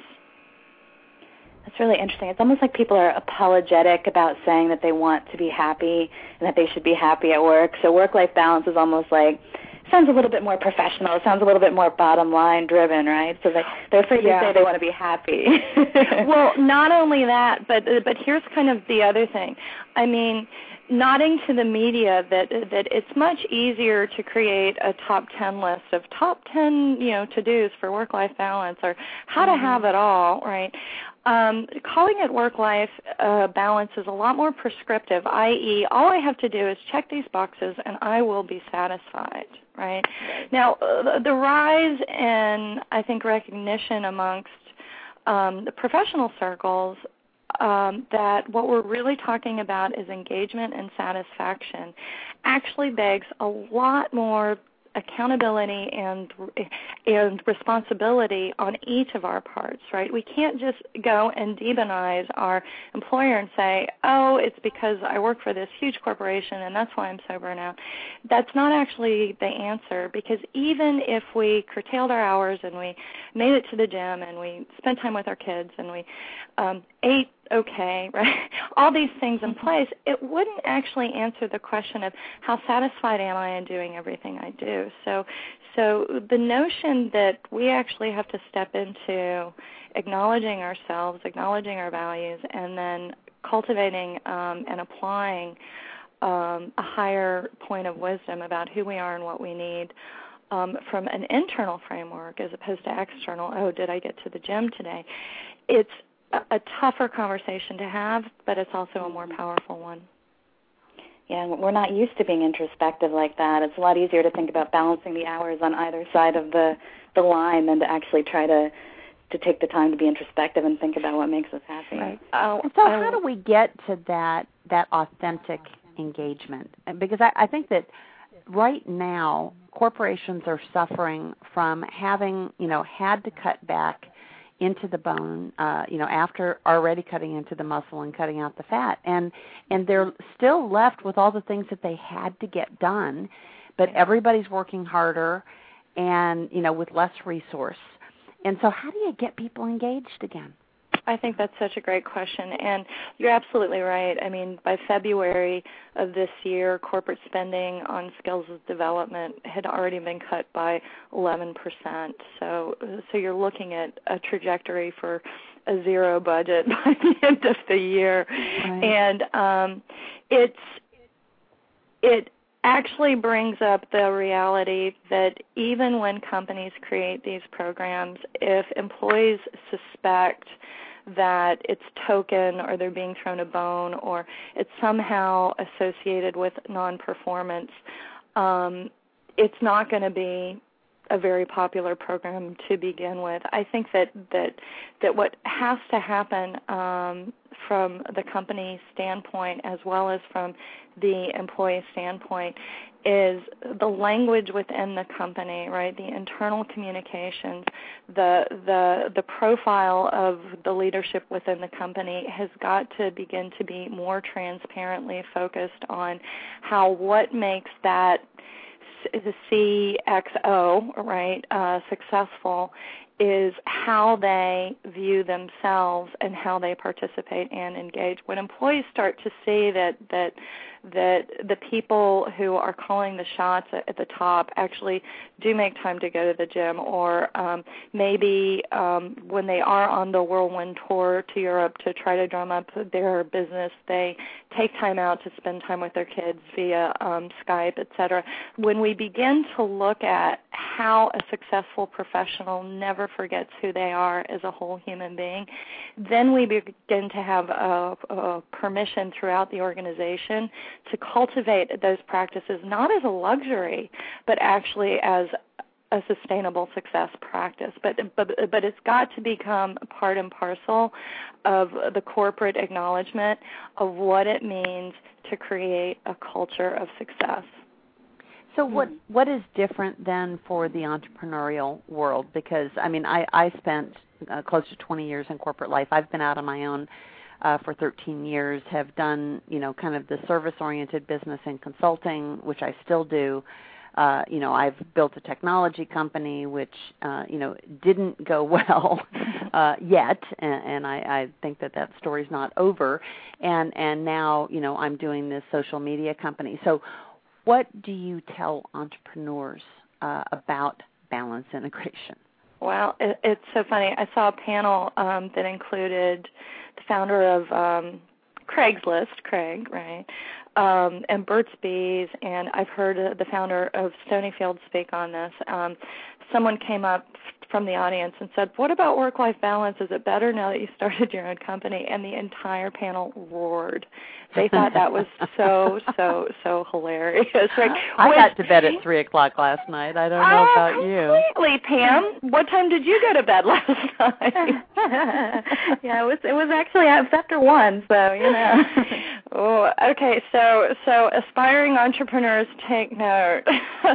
um, work life is not a reason to to leave corporate America. Um, it, it it is really true that the major driver of work life imbalance is um, that we as human beings love being productive right? We love checking the list. We love saying, "Oh, I got this or that done," and it's consistent in nature, right? You look in nature, and a tree is is is blossoming, and and and and animals are charging and hunting, et cetera. So we're geared to be productive and to succeed. Um, when you leave corporate America and you add on um, the need to succeed usually within a very short uh, time frame, right? Uh, depending on what kind of uh, uh, nest egg you've created for yourself. When you add all that onto it, it really becomes a dangerous proposition because it literally is not only the question, is this my passion? I'm now working in my passion. As Francis Ford Coppola said, no matter what you do, even if it's for, for passion, eventually it's going to be work. Right? and right. so so so the question becomes if you're looking down the barrel and saying I really do want to start my own company. I have a passion, it's a viable proposition. I'm going to make a plan to make that leap. You have to ask yourself, what kind of boss have I always wished I would have? right? Mm-hmm. And when you ask yourself that, you have to say, what is ideal, right? Does this mean that that okay, I know I'm going to be putting in 12-hour days, which is pretty normal for most of us who start our own companies or start a company. Um, how am I going to make sure that I create sustainable success habits within the context of what it means to work so many hours? And this is really kind of part and parcel for all of us is that if we do not identify habits that we have to cultivate as being go to in the moment under duress, um, then then the recipe for burnout and really failure is kind of a matter of time. Hmm.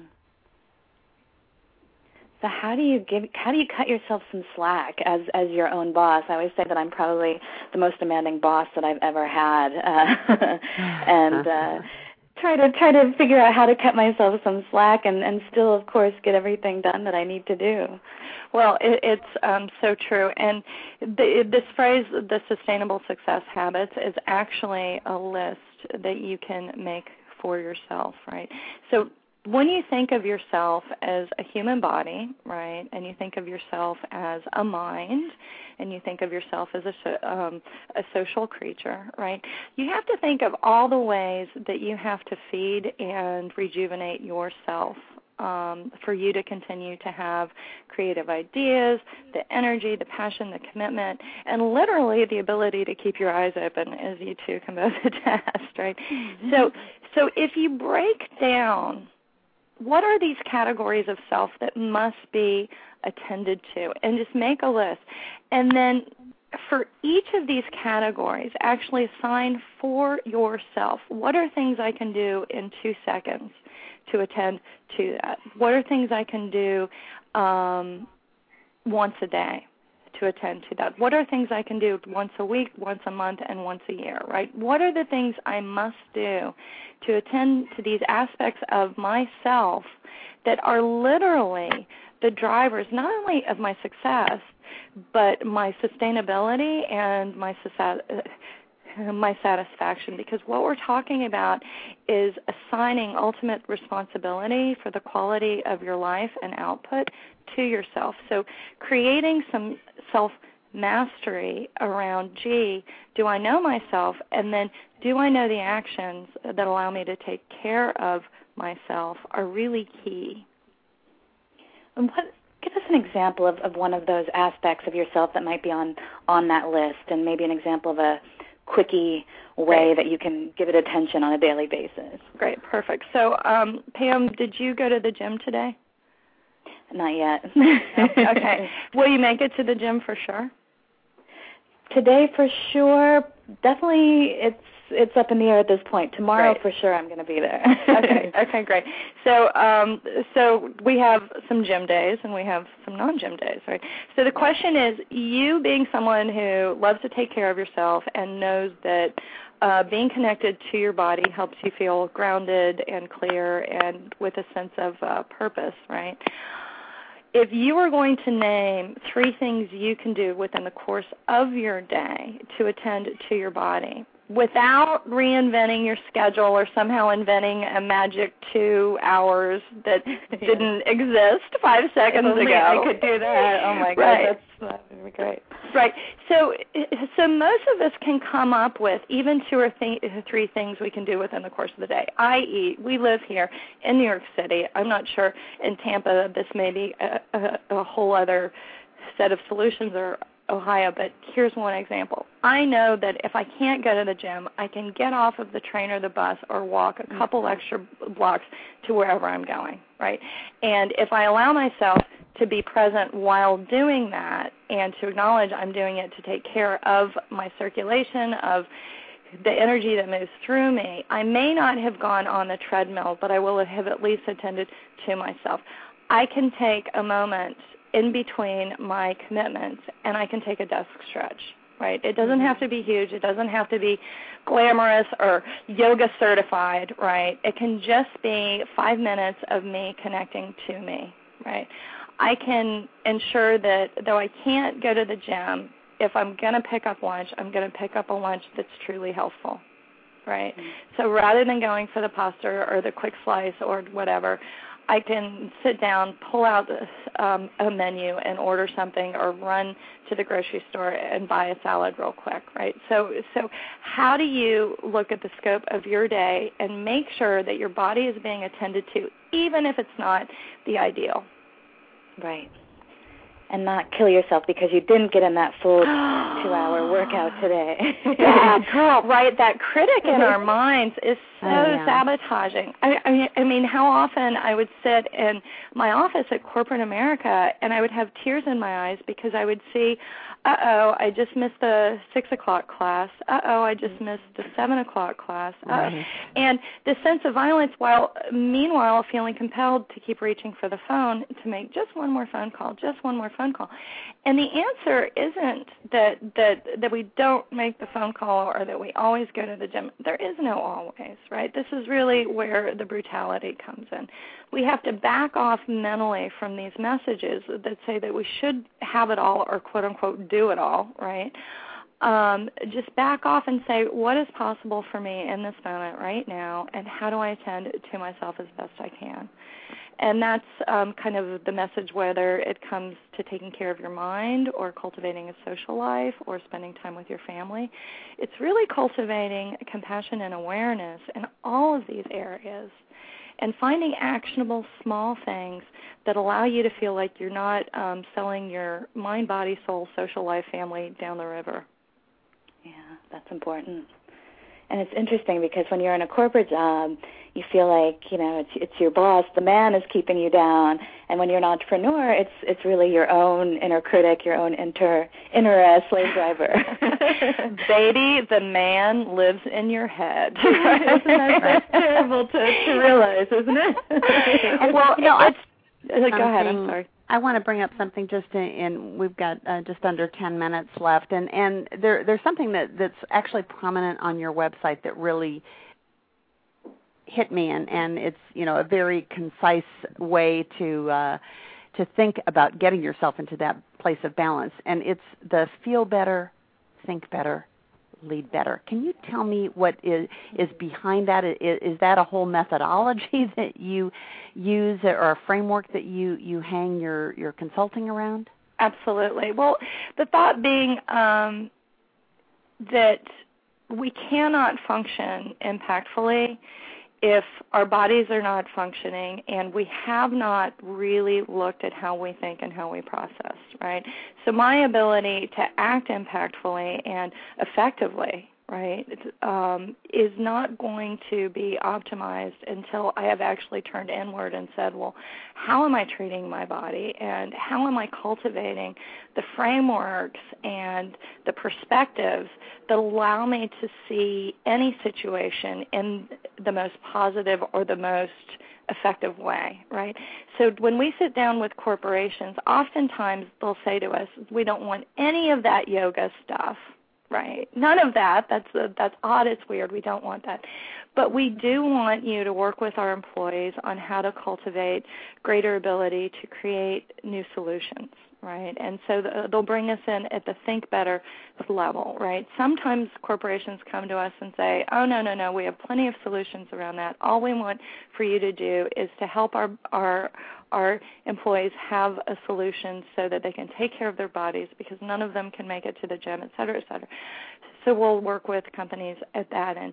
When we work with companies in terms of how the leaders um, um, take action, it's really a question of not just the people that we call leaders, right? This is really the mistake that that um, that I think a lot of companies, families, uh, social groups, and networks fail to acknowledge is that the leadership happens in every action that we undertake in concert with each other, right? So the leadership can happen by how the customer service rep answers the phone, right? The leadership can happen by how the shipping clerk um, treats us when we um, hand a package in, et cetera. So, so, so how do we begin to heighten a sense of of that that that leadership responsibility, no matter where we are throughout the chain of relationship uh, that we call the corporate structure. And um, what this framework allows us to do is really look at how do we evolve the relationship between self and work, both individually, me as an I, right, and collectively, us as a we, throughout the corporation, so that it, it's less about um, um, reinforcing a victim and slave driver type of a culture and really saying how do i come to work and how do i participate and how do i take responsibility for who i am in the midst of that Okay, well, that is just really, really helpful. I'm going to uh, work on uh, employing some of those principles uh, in my life because, uh, you know, when uh, especially when you're trying to balance not only a single entrepreneurial venture, uh, but multiple ones, you know, balance just becomes so much more critical. Well, in, in the couple of minutes that we have left, um, can you tell folks how they can get in touch with you? Absolutely. Um, you can find me on the website, and that's at balanceintegration.com. And um, you can find me. I present um, throughout the country, and I'm, I'm actually heading to Latin America to present for the Harvard the Harvard Business Review in June in Lima. Um, so you can check out the website. It's not posted yet, but we're looking at June 16th for a date.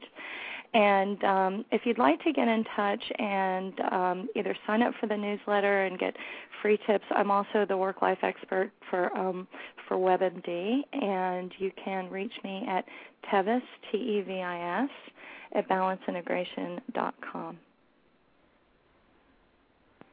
Okay, wonderful. Well, I really, really appreciate uh, you taking time to be on on the show with us today, and we will be uh, promoting this out to our network, and and hope that you'll do the same because the show uh, can be downloaded and and listened to on demand. And uh, I hate I hate to cut out short, but I just got a call that my little boy may have broken his leg. So oh, uh, no. my my husband is rushing to pick him up at school, and I got to meet him at the hospital. That's a little work life reality check. Absolutely. so if you guys uh, believe in prayer, I would just ask you to lift my little guy up.